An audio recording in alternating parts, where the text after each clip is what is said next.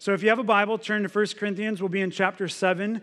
Uh, we are continuing our journey through Paul's letter to the church in Corinth in the series called Counterculture, which Paul is writing and correcting and rebuking a bunch of things about the church at the time. They're very relevant for us.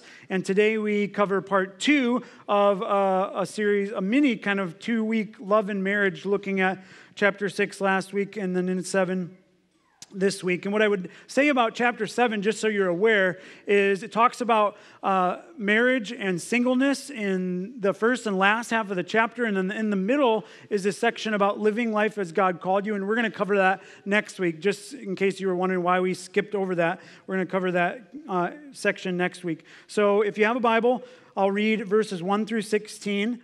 This is what the word of the Lord says in 1 Corinthians 7 1 through 16. Now, concerning the matters about which you wrote, it is good for a man not to have sexual relations with a woman. But because of the temptation to sexual immorality, each man should have his own wife and each woman her own husband. The husband should give to his wife her conjugal rights, and likewise the wife to her husband. For the wife does not have authority over her body, her own body, but the husband does.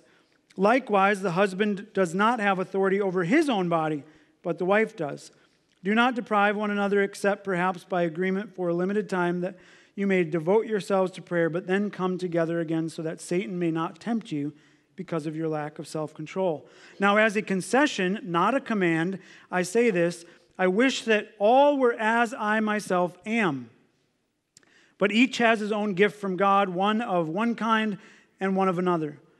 To the unmarried and the widows, I say that it is good for them to remain single as I am. But if they cannot exercise self control, they should marry, for it is better to marry than to burn with passion. To the married, I give this charge, not I, but the Lord. The wife should not separate from her husband, but if she does, she should remain unmarried or else be reconciled to her husband and the husband should not divorce his wife. To the rest I say, I, not the Lord, that if any brother has a wife who is an unbeliever, and she consents to live with him, he should not divorce her. If any woman has a husband who is an unbeliever, and he consents to live with her, she should not divorce him. For if the unbelieving husband is made holy because of his wife, and the unbelieving wife is made holy because of her husband, otherwise your children would be unclean, but as it is, they are holy. But if the unbelieving partner separates, let it be so. In such cases, the brother or sister is not enslaved. God has called you to peace. For how do you know, wife, whether you will save your husband? Or how do you know, husband, whether you will save your wife? There is a lot of content in there, there's a lot to cover. I'll try to be as efficient as possible. I'd ask you to pray, as, as none of the things that I would say would have value or meaning without the Spirit's guidance. So you pray and ask the Lord to speak, and I will pray for us collectively. Let's pray. Father, we give you great thanks for your wisdom. And Father, thank you for this letter to the church. Pray that we would glean from it, that your Spirit would guide us and teach us, and that you would give us steps to obey as we follow Jesus. And I pray these things in his name, and all God's people said. So I want to start with a story. Uh, a brand new store opened up in New York City called the Husband Store. And the husband store, wives can go into the store and they can find a husband. But there are rules about this store. There's, there's rules that they have to follow. And so the wife can go into the store, and there's six floors of the store. And the rules are she can go in, and the product goes up in value each floor you go up. But you can only choose one husband, and you can, all, you can go up floors, but you can never go down unless you're exiting the building. And so one day the wife goes into the store, the husband's store, and she goes into floor one, and there's a sign there that says, On this floor, there are husbands who have jobs. And she thought, Well, that's pretty good. But I'm intrigued. There's six floors. So I goes into the elevator, pushes the button up the second floor, and she walks out of the elevator door. And on the second floor, it said, These husbands have jobs and love kids. She thought, Well, that's getting better. But again, six floors, she's intrigued, so she hops back into the elevator. She's going on a floor three. She opens the elevator door, and on that floor, it said, These, on this floor, there's husbands who have jobs, they love kids, and they're extremely handsome. And she thought, Wow, that's a great husband. I would love that husband. But again, sixth floor, she's just, uh, she's intrigued. So she gets back in the elevator and she goes up to the fourth floor and she comes out of the elevator doors. And on this floor, these are men, husbands that have jobs, they love kids, they're extremely handsome, and they help with housework. And she was like, she thought she hit the jackpot, but she's like, there are six floors. I gotta know what's going on on those floors. So she gets back in the elevator. She goes in the elevator. She comes out, steps out on floor five, and she steps out on this floor. There are husbands that have jobs. They love kids. They're extremely handsome. They help with housework, and they have a strong romantic streak.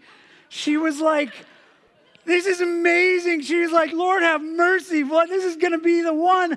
But there's another floor. So she's like, takes her chances and she says, I'm going to go. She pushes the elevator. She goes up to the sixth floor and she steps out. And on the sixth floor, there is a sign that says, Greetings, you are number 71,456,312. There are no husbands on this floor. This floor simply exists to show that women do not know what they want and they cannot be pleased. Please exit the husband's store. Now, to avoid gender bias, the same owner opened up a store across the street called the Wife's Store. And you go on this floor, sixth floor is the same thing. And on the first floor, there are husbands who love sex. And I would tell you the rest of the floors, but it doesn't really matter because they've never been visited. now, here, I, well, I got to back up. I've been wanting to tell that story in a sermon forever. And I finally finally got the chance. But I'm glad God's word is going to be what we leave with today. But here's the thing about that I think we can relate to that, and it's funny. And yet it's true. We can identify with it. That's why we connect with a story like that. And if we're honest, we're saying, yeah, that's probably a little bit true. Your women don't really like the first part of the story, but we can relate to that. Now, in a culture, Paul is very dealing with a very similar culture. Now, in our culture, we have a lot of confusion about relationships. We have confusion about what they look like, what marriages should look like. We have a lot of confusion about that, but we also have an idea that we are generally men and women created different. On the addition to that, our culture is confused about marriage. About half of marriages to great sadness end in divorce. It doesn't really matter if you're a Christian or not Christian.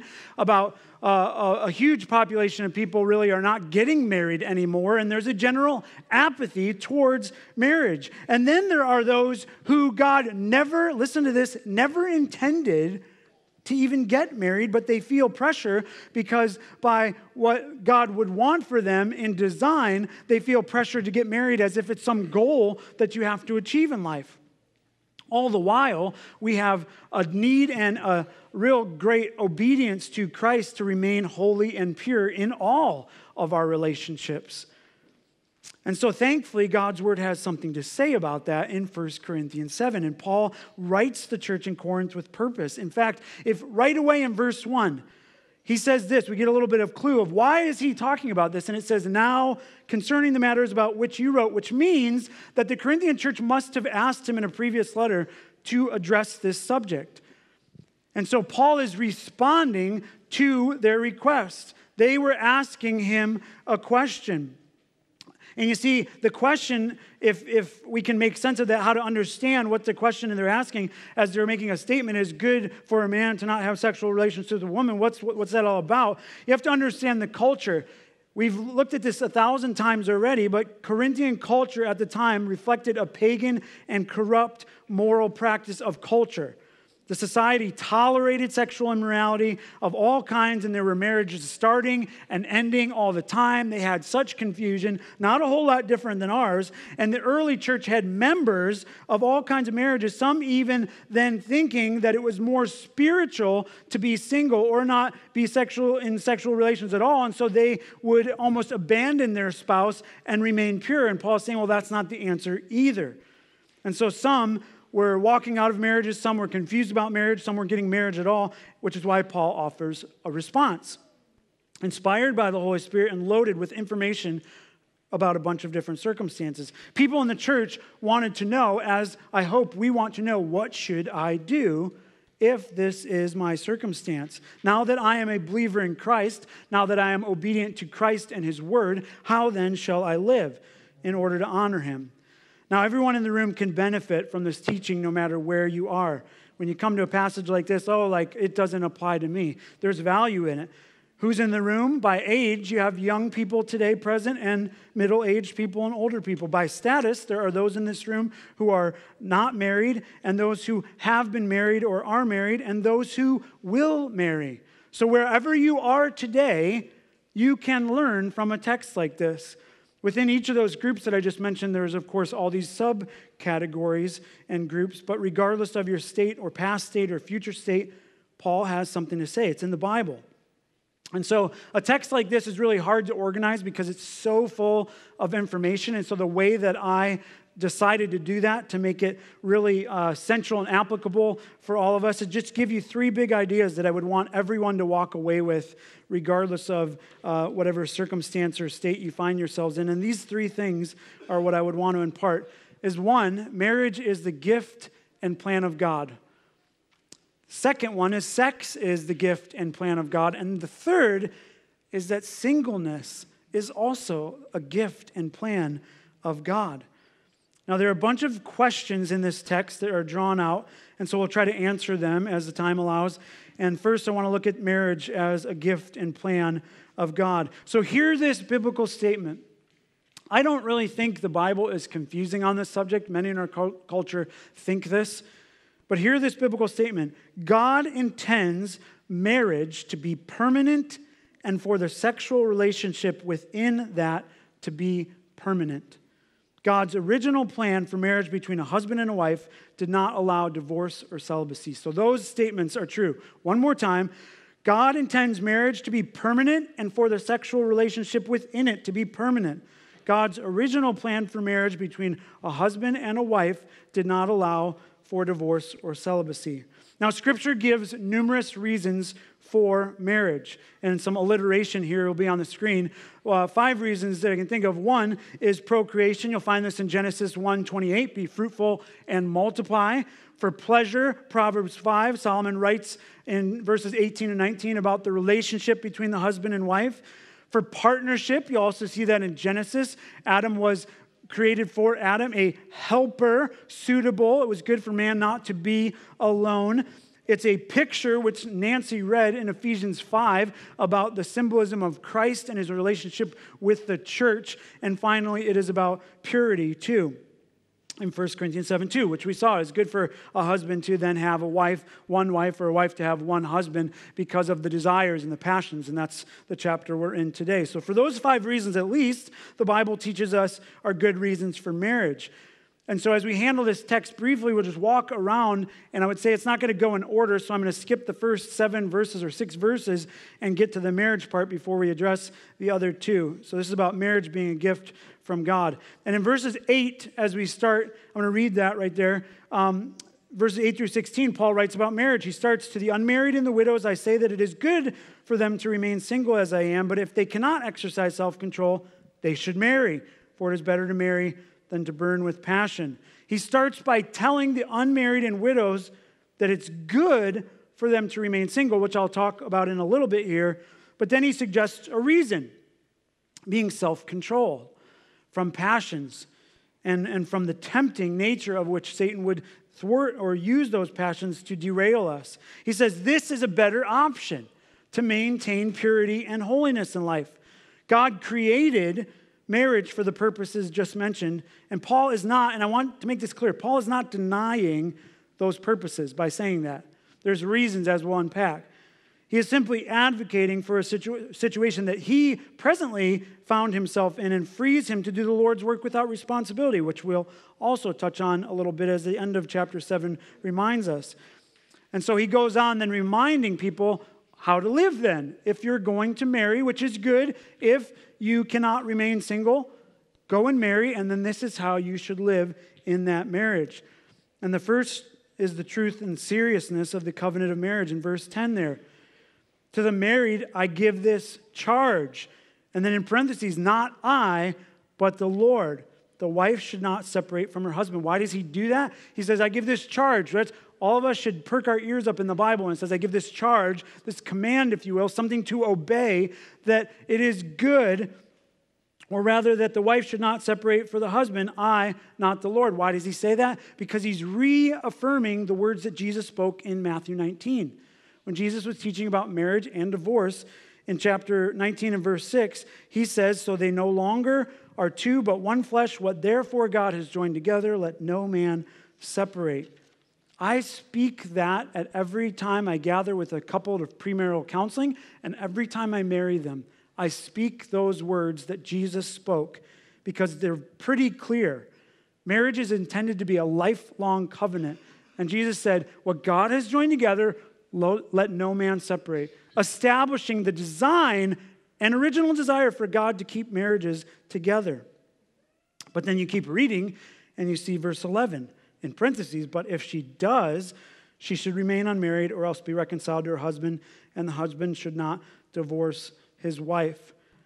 There are reasons we know why marriages end in our culture, and all of them are sin. All of them. And I say that not to jab at you if that be your past, but to say it's a result of living in a sinful and fallen state. We live in a sinful world, and there is sin that abounds between relationships, and they're not perfect. That's why Jesus came to restore and to one day give us the hope of looking forward. But, but marriages end for really two reasons. One is death, which is part of the sinful natural world and the other is because of the behaviors of one or another of the spouse in sinfulness in some way. That's why they end. We're humans and we fail. Paul knew this.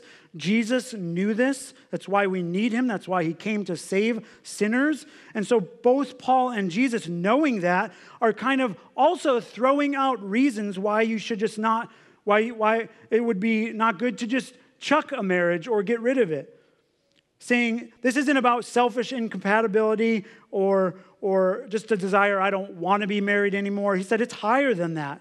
And you have to be really careful with a text like this because what it looks like, what people do with the Bible is it's a provision. And, well, there's an allowance. And I would say there is, but we have to be careful about it. Careful about this provision Jesus did speak about in Matthew 19, and Paul is reaffirming for separating. And it's usually because of sexual immorality and adultery. And Jesus made that provision, if you will, that that would be a case where he would understand that the hurt and sinfulness of that could separate a marriage. And he kind of gives that not as an out for that believer, if you will, in Christ, but an, at least an allowance for it being too difficult to humanly repair. And he says, if that happens and the husband and a wife or wife is still alive, they should remain single or be reconciled. He really gives only two options we can make another one up, but it's just not there in the text. He says, if that would happen, if your marriage would end that way, you're to remain single or be reconciled to your husband in the, in the beauty and ministry of the gospel. There's no third option. A lot of people wonder about that. I just don't know how you can get around other than making one up. And I would be careful in, sin, in, in saying this. If that be your situation or have found yourself in a situation, we should always, the church should err on the side of caution and grace in that situation of doing what is most right unto God. And to those in other categories of marriage, Paul continues well, what about marriages that include one believer and a non believer? I'm glad you asked because Paul answers that. And some people find themselves in that situation in this room. Sometimes people become what the Bible calls unequally yoked.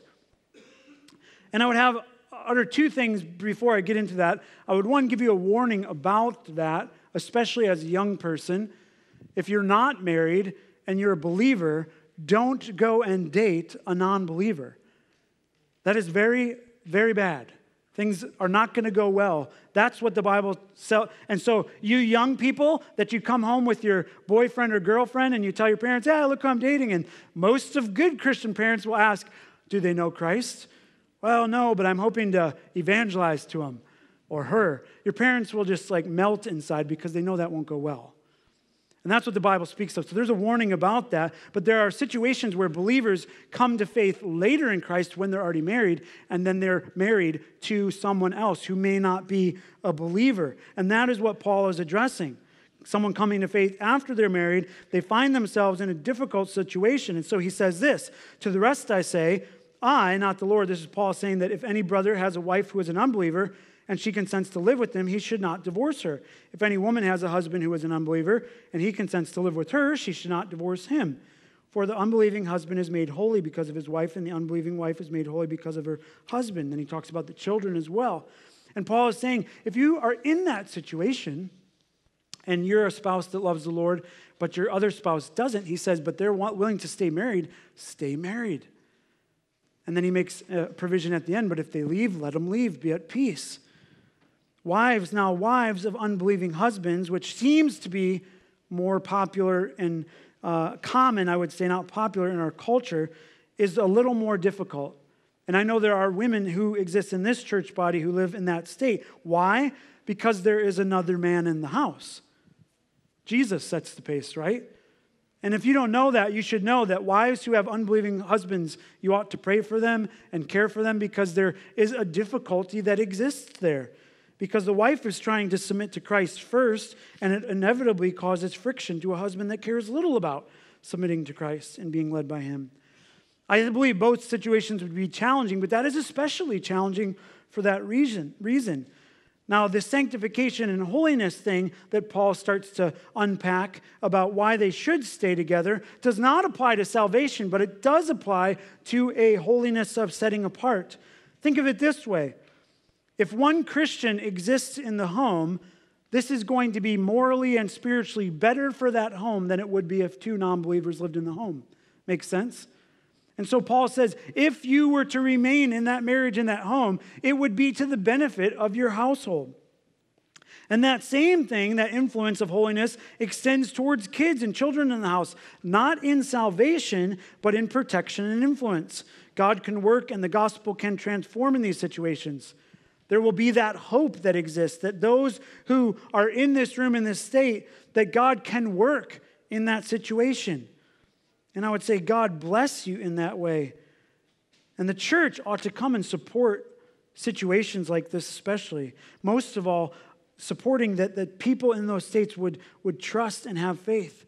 I know several stories of spouses coming to faith after many years of their other spouse praying for them. That is a beautiful thing. I also know several stories of that spouse never coming to faith in Christ. And God chooses to save some and have mercy and chooses not to. And I don't understand all of that, but I know that it's God being sovereign, and we have to let God be sovereign. So if you find yourself there, be at peace. Trust the Lord with your situation. There's more I could say, but I have to keep this train moving. Marriage is the gift and plan of God. The second thing he says is sex is a gift and plan of God. This is addressed because many believers in the church in Corinth were probably denying that to their spouse because they were thinking that it was more holy to go without or spiritual. And again, walking out of marriages, and it was harmful to their relationship and the individual. And so Paul, you know, gives counsel into that. And that's the first part of the text which we read. Now, concerning matters about which you wrote, Skipping to verse 2, but because of the temptation, each man should have his own wife. To verse 3, the husband should give to his wife her conjugal rights, likewise the wife to her husband, for the wife does not have authority over her own body, but the husband does. Likewise, the husband does not have authority over his own body, but the wife does. Do not deprive one another, except perhaps by agreement, for a limited time, that you may devote yourselves to prayer, but then come together so that Satan may not tempt you. Now, this, of course, is for two believing spouses. Paul writes this about sex within the context of marriage and context of marriage, and specifically that this is about self-control and exercising that gift. Now, marriage cannot, I have to be careful with this, cannot simply be reduced to God's escape valve for sex, right? We know that. There are reasons that are higher than that. But here Paul gives reasons through this text why he would like make this a point because there are passions that exist that Satan would use. The reality of it, he says there in verse 2, he says it again in verse 9, and then he mentions it in verse 36 at the end when he says, If anyone thinks that he is not behaving properly, mentioning engaged, betrothed, if his passions are strong, let him do so. Let him marry, because then he will not be in sin. Sex is a gift from God and is a gift that can only be used in the context of marriage. This is ultra clear in Scripture. Again, our culture, others would confuse you about this or try to confuse you, but it's really clear in Scripture about that. Because of sin, then, God provides not just a way to be holy, but to demonstrate such intimate fellowship as we read in Ephesians 5 between Christ and the church. It says it's a mystery, that relationship. But there's the intimacy and beauty of a marriage relationship. And so here's what I would say, and I'm going to keep this brief because we've covered this in a, in a few weeks past. But here's what I would say about this. If you are young and not married yet, you need to keep your passions in check. And I would say, not of married age, and flee from such temptations. Run, like I said last week, maintaining purity and holiness and Christlikeness. And if you are young and looking to be married because you have passion, I would say this wait on God to provide. And if you are engaged, don't wait long in your engagement.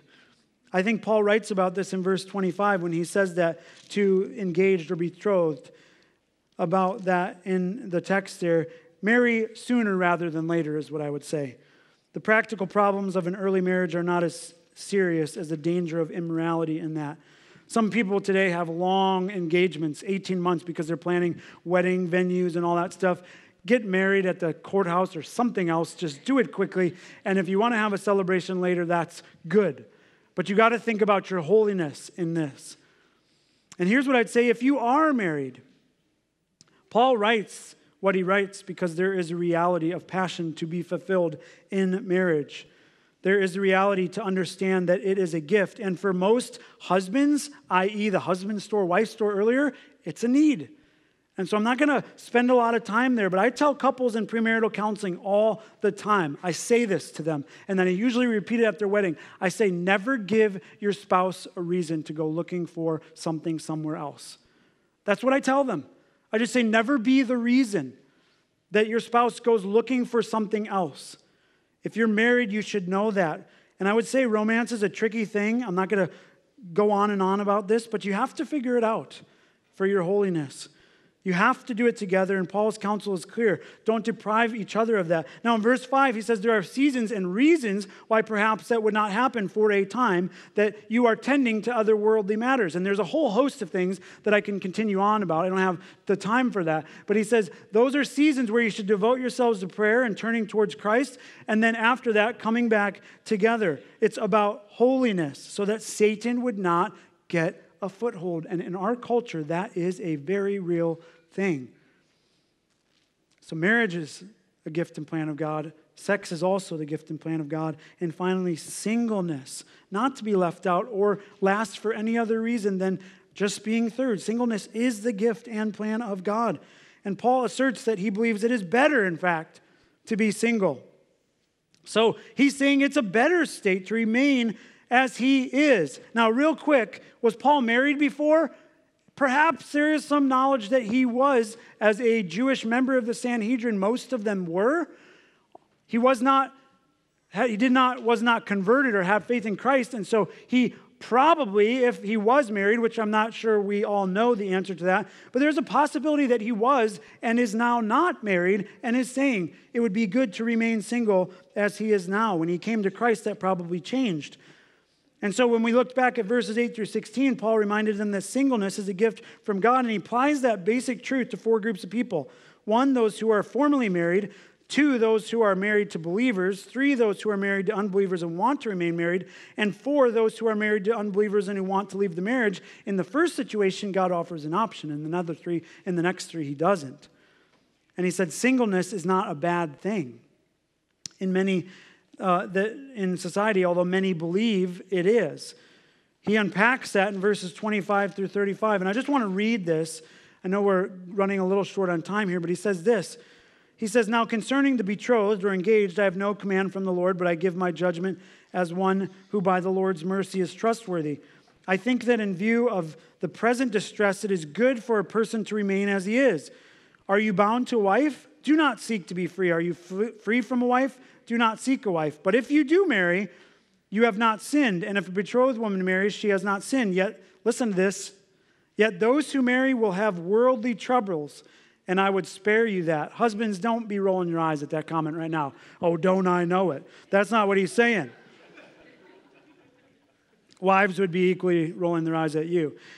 This is what I mean, brothers. The appointed time has grown very short. From now on, let those who have wives live as though they had none, and those who mourn as though they were not mourning, and those who rejoice as though they are not rejoicing, and those who buy as though they had no goods, and those who deal with the world as though they had no dealings.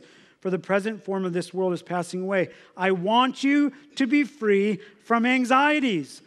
He says the unmarried man is anxious about the things of the Lord, how to please the Lord, but the married man is anxious about worldly things, how to please his wife and the interests are divided. And the unmarried or betrothed woman is anxious about the things of the Lord, how to be holy in body and spirit. But the married woman is anxious about the worldly things, how to please her husband. I say this for your own benefit, not to lay restraint upon you, but to promote good order and secure your undivided devotion to the Lord. He's saying you will have worldly troubles if you're married, and that's just part of it. Doesn't mean your spouse, you're nudging them right now. See, I told them you were trouble because they look back at you. And he's saying you're just going to have responsibility and anxiousness about things that a single person wouldn't experience. You don't have to be like you can do ministry freely. You don't have this tug back home. I like, ma, like you know who you are. Like, oh, my wife doesn't let me go out past seven or whatever it is. All those things you have to think about. I don't know why I said that. I can go out past seven, but I'm usually not awake past seven, so it's not even a thing. So he says, You're just going to have trouble. And the single person has more devotion and time to spend fixated on ministry in Christ.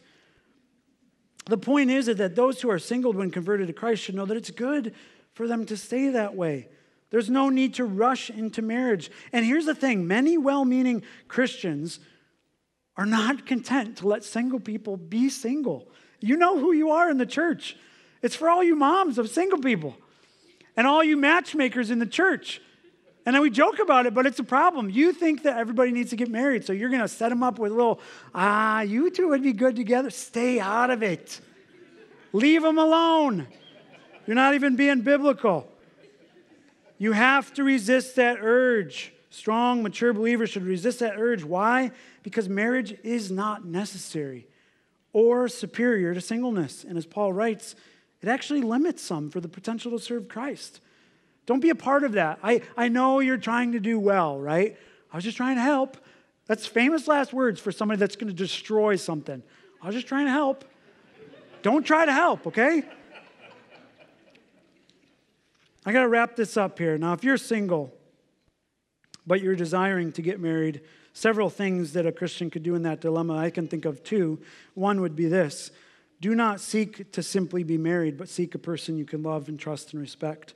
I find that happens. People just want to get married, they'll marry anybody.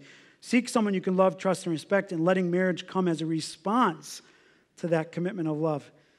People would just want to get married to get married, run the risk of marrying the wrong person. And the second thing is this it is fine, it's okay to be on the lookout for the right person.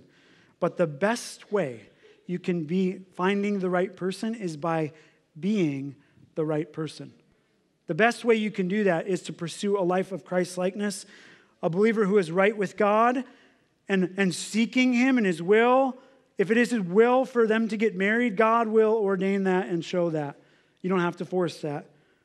He will know the perfect and right person that comes along.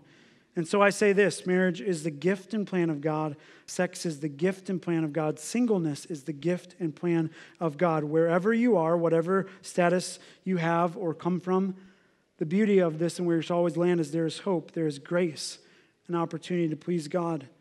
Next week, we're going to look at that specifically wherever God has called us. We should glorify Him. But in all of these things, you have to land at the good news of the gospel. In all of this, there is a greater knowledge that we need to know. Above marriage and singleness and all things, we need to land here that the best and highest thing you could do in life is to know God and enjoy Him. And we have to land there that Jesus came to die for sinners, married and single. He came to die for the sins of sexual immorality and the reality of broken marriages.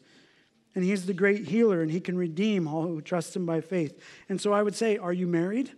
Trust God. Place your faith in Christ. Are you single? Trust God. Place your faith in Christ.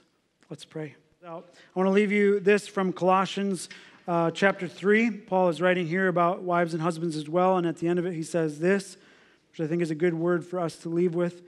Whatever you do, Work heartily as for the Lord and not for men, knowing that from the Lord you will receive the inheritance as your reward. You are serving the Lord Christ. Go and do that. Go and serve the Lord Jesus Christ. And I would just say, enjoy your day. Be a blessing to others. Go and spread the news of the gospel.